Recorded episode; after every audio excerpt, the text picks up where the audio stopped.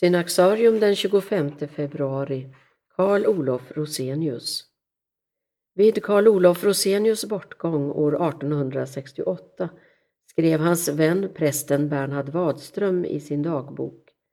Rosenius var under sin livstid förbisedd och föraktad av de flesta av kyrkans dåvarande storheter. Dock om 50 år, vem minns då dem? Men Rosén i minne ska sent dö bland Sveriges evangeliska kristna. Rosenius föddes år 1816 i Nysätra i Västerbotten som son till prästen Anders Rosenius och dennes hustru Sara Margareta. Redan som ung hade han ett stort religiöst intresse. Han läste Luther och andra uppbyggelseförfattare och gick ofta ut i skogen för bön, läsning och andlig reflektion. Han tog för givet att han skulle gå i sin fars fotspår och bli präst. År 1838 flyttade han därför till Uppsala för att läsa teologi. Men kallelsen dröjde. Till en början bekymrade det honom inte eftersom vägen tycktes så given. Men efter en tid började han tveka. Varför dröjde egentligen Guds kallelse? Var Guds tystnad ett tecken på att han inte ens fanns? Till slut gick det upp för Rosenius att han inte var kallad att bli präst. Han var kallad att predika, men som lekman.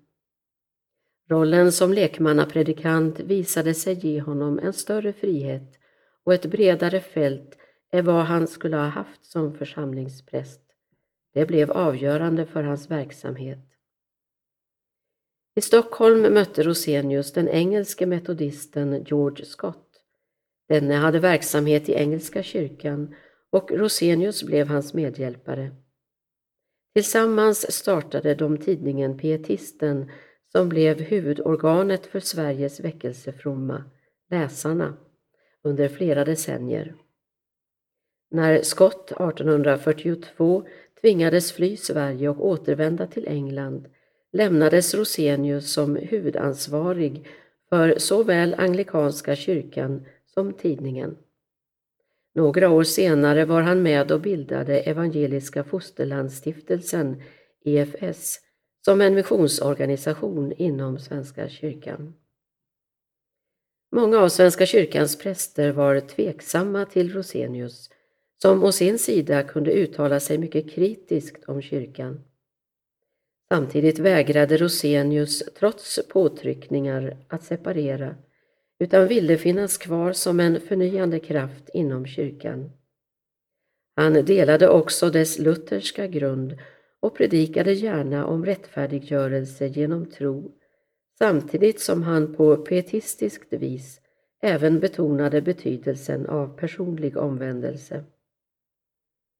Badström fick rätt i sin förutsägelse.